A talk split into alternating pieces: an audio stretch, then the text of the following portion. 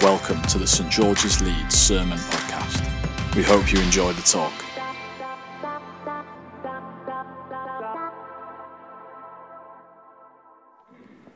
It's really good um, to be with you this morning. For those of you who might not know me, like Chase said, my name's Ellie, and I've been a member of the congregation here for about 18 months. Married to Josh, who leads Holy Trinity Boar Lane, and we've also got three kids that you might have seen storming the stage at various points um, in the last few weeks. So, yeah, that's me, um, and it's a real privilege to be here.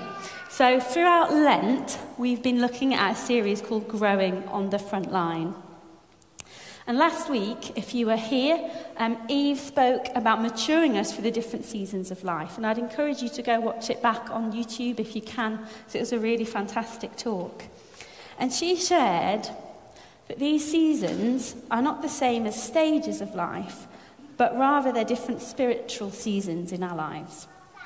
So, growing on our front line in this series, we're recognizing the idea that God is always at work through all the seasons of our lives. And today, we're going to look particularly at one of those seasons, and that's the season of winter.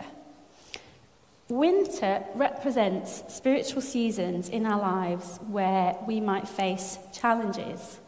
Challenges that could be very painful, um, but particularly challenges where maybe God in those seasons can feel distant.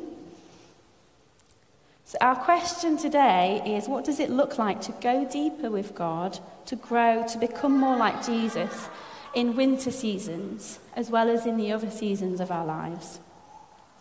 Now, I don't know about you, but I have a bit of a love hate relationship with winter. Just out of interest, who in the room thinks winter is their most favourite season? Because there are some people.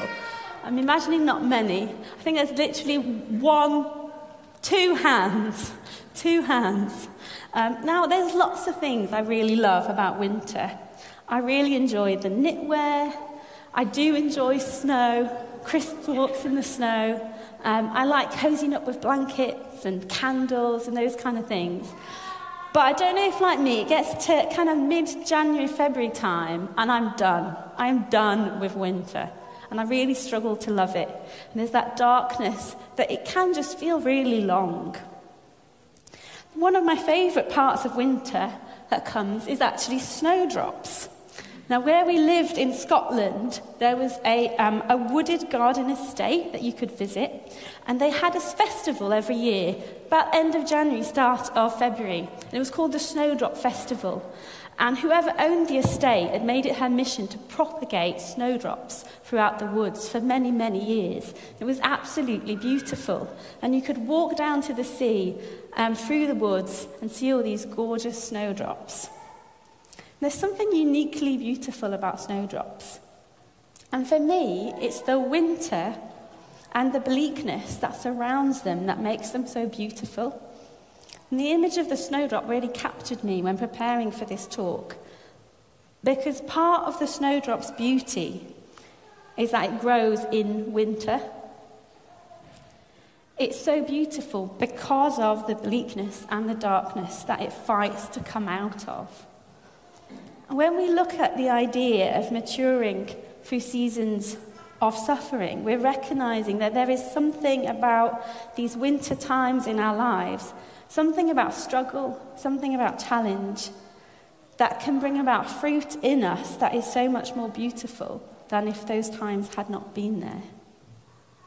Similar to the snowdrop.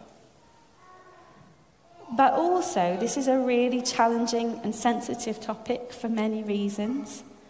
And from the outset, I think there's some things to acknowledge if we want to frame this topic well. And the first is that the Bible teaches that death and pain and suffering are as a result of sin. So, in that sense, they're not from God, but rather they are used by God. And the second is that the ultimate destination for God's creation is one that is free from death and suffering. And I think if we keep those two things in mind, it helps frame this topic. It's also worth noting that these two statements are quite a simplification of a really big question the question of how a good God allows evil and suffering is not the topic of this talk. But I would encourage you, if this is something that you might find challenging or difficult, to grapple with it and maybe speak to someone, someone who leads here that might be able to point you to some resources. I want to consider three things that might help us go deeper with God in winter seasons.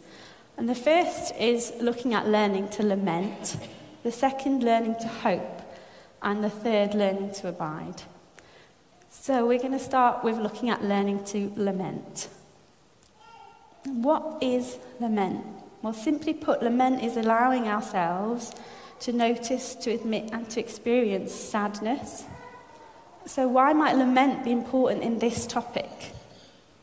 I think lament enables us to recognize the brokenness of the world. And as a culture, we're not very good often at lamenting. And my husband Josh is from Yorkshire. Many of you in the room are. I'm not. I was brought up in France. Um, I think the French have a very different attitude um, to, to this. They're not as stoic as British people are. Um, but don't make a fuss and just get on with it. It's quite a kind of a mantra in my husband's Yorkshire family. And don't mishear me. I'm not saying that having perspective or being positive in the face of challenges is a bad thing, not at all.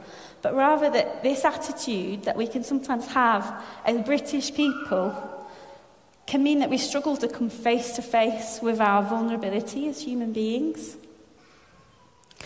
Church and Christian community needs to be a place where we can be honest and we can lament the brokenness we see around us and in ourselves. And sometimes we can be too quick to jump to hope and we don't make space for lament. And this current season of Lent is an opportunity to reflect on our mortality and the effects of sin in the world and in ourselves. In the liturgy of Ash Wednesday, we do say, From dust you've come, and to dust you will return. It's an opportunity to make space for lament. The Bible is not very stoic. At its centre, you have the book of Psalms, and a third of the Psalms are Psalms of lament. They express the entire breadth of human emotions, from anger, confusion, despair, to love, joy, and hope. I chose to read this psalm for several reasons. It's, it's sometimes quite a difficult psalm to read. Um, the psalmist is not afraid to be brutally honest in this psalm. So, the first reason is the fact that he puts into words this idea of feeling distant from God. He speaks of anguish, he speaks of crying out, of groaning. And notice that he calls God my God at the beginning my God, my God. And this is someone who knows God and has a relationship with God. And I think part of his distress at the beginning of this psalm is that having known the closeness of God, the psalmist feels his absence even more, and that can feel even more painful. Now, this psalm was also said by Jesus on the cross, um, and it's a very famous psalm for that reason. And there's lots we can say theologically about it, there's lots we can say about the fact that it's a prophetic psalm. But also, I was struck by the fact that Jesus, in his moment of anguish, used the words of this psalm. They were on his lips. Jesus quotes the Psalms more than any other um, books of the Hebrew scriptures. He quotes them a lot because those were the words that the people around him would have known. They recited the Psalms regularly, they sung the Psalms regularly. When we see these kinds of responses in Scripture, it helps us to see that our own experiences are valid, both our experiences of the closeness of God, but also the distance of God. And I think recognizing that can be a place to start when we want to go deeper with God in difficult times. Jesus used those words to help him to pray to God in those moments. And I think the Psalms can be a refuge for us when we go through winter seasons. In my own life, when I've struggled um, with times of depression in the last few years surrounding the birth of my children, I found it difficult to pray. And I think we've all been in those times in our lives where prayer can feel hard, it can feel difficult. And in those seasons, using the Psalms was a refuge for me because I could read the Psalms and they would give me words when my own words would dry up. And there's many, many different Psalms of lament. And lamenting and being honest with God enables us to bring all of ourselves to Him. By letting God see all of ourselves, He can transform all of ourselves. Transformation is about being changed to be more like Jesus. And this whole series is about being transformed to be more like Jesus. That's what growing means on the journey of discipleship. It's, it's transformation to become more like Him.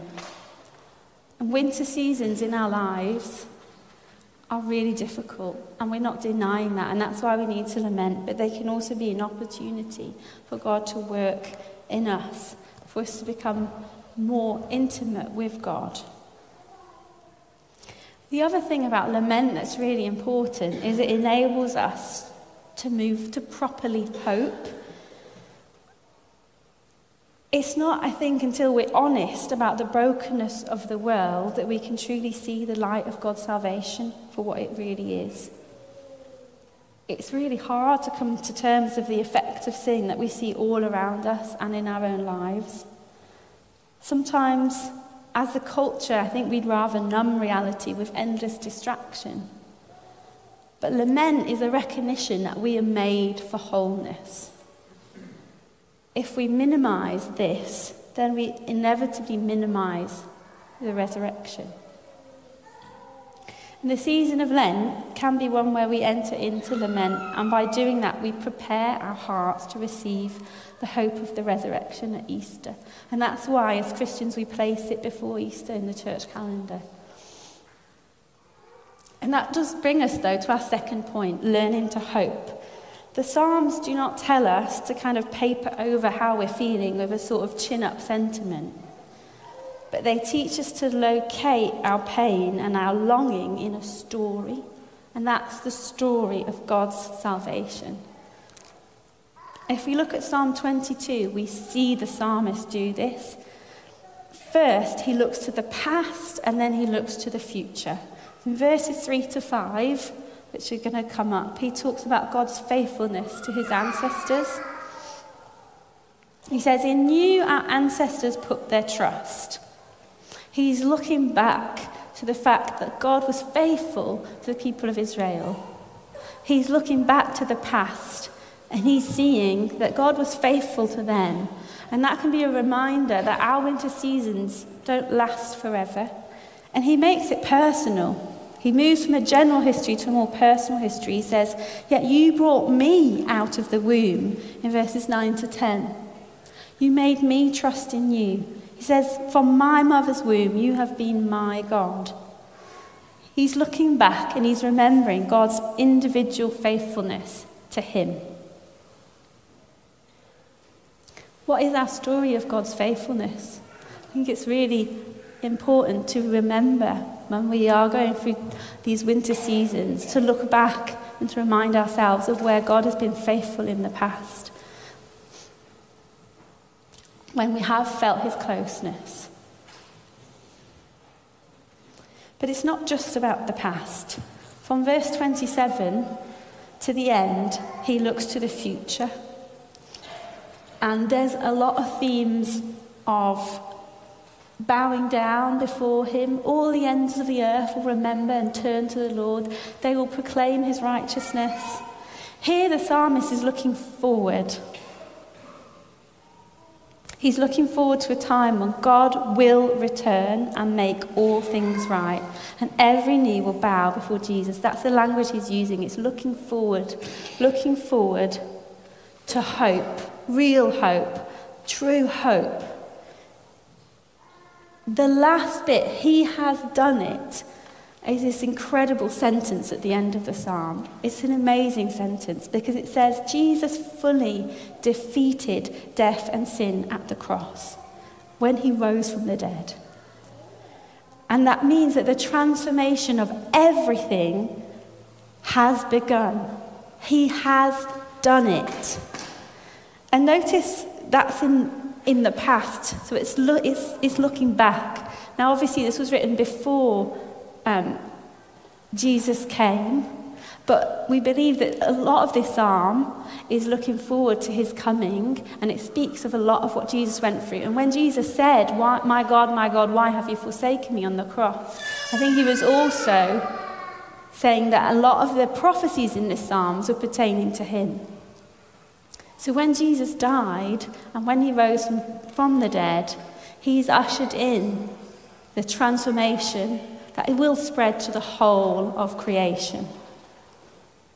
God's renewal of all things is clearly not yet finished, and we see that every day. And the hope that we have as we go through difficult and dark times is that he, what He is doing in us as well is part of that transformation of the whole of the universe. And that's what we need to remember and fix our eyes on when we are feeling the effects of this broken world. God's redemption also starts in us. So when we say that times of suffering can mature us and grow us, we're saying that that transformation is starting in our lives. And he is changing us into his image, and we are part of a bigger story.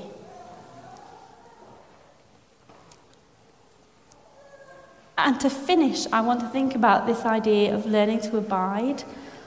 So, even her talk last week looked at the passage in John 15 where Jesus tells us that we are, if we are to be fruitful in any season of our life, we must learn to abide or remain in Jesus. Because outside of him, there is no fruit. We're thinking about what does it look like to mature in seasons where it feels like there is no fruit. Winter looks bare, it looks like there is no fruit. So, what does it mean to abide in Jesus, more specifically in these seasons of our lives? Now, in verse 19 to 21 of the psalm, I mentioned before, is this pivot from lament to praise. But in verse 19, the psalmist says, But you, Lord, do not be far from me. You are my strength. Come quickly to help me. You are my strength. When we go through times of pain or suffering, what we need is God Himself. This idea of Him being our strength when our strength is gone speaks to me a bit of abiding, this image of abiding. Abiding in the love of Jesus is what He talks about and I think when we talk about maturing, what we often want is a 10 point plan. We want a five steps to fruitfulness. Maybe going to more church meetings or praying more, singing more, whether it be giving more to the poor, reading the Bible more, spending more time with Christians. But it's true that some of these things, abiding might lead to some of these things. I'm not denying that. But it isn't synonymous with them, it's not the same thing. And if I think when we're told to abide, our response is to try and do more, then we've kind of missed the point. The word abide is sometimes translated to remain, which speaks of being still. It's the very opposite of doing more. Growing into maturity is less something we do and more something we let God do to us, especially through times of trial. Our part is to surrender and to let God have his way in us. And suffering often has a way of stripping us back. It has a way of making us realize the things we think that we need like our desires for approval or security or control, are not the things we truly need. It's about surrendering these desires to God so that He can work in us. And when we go through winter seasons, it looks like no growth is happening. God can feel distant. We might struggle to go to church. We might struggle to pray or read the Bible at all. But abiding is trusting that God is working even when we don't feel like He is, even when it might not look like He is. And the kind of winter season, fruit from winter seasons might not be instant. It sometimes takes a lifetime to see where God's been at work in our lives.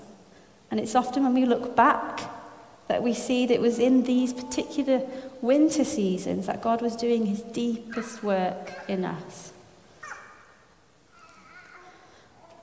And what I want to finish with is the truth that Jesus is Emmanuel, God with us in our suffering.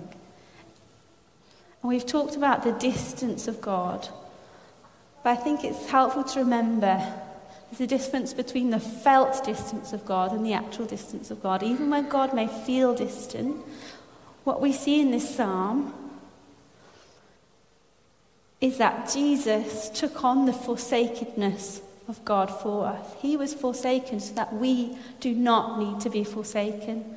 So even though God may feel distant, actually, when we look to Jesus, we see the God who is so close. He entered into our pain, into our suffering. He was a man of sorrows, he was acquainted with grief. And we might not ever have the full answers as to why God allows suffering and allows death to continue. But what we can say is that Jesus entered entirely into our sadness, our sickness, our death. And yet he lives and he will set all things right.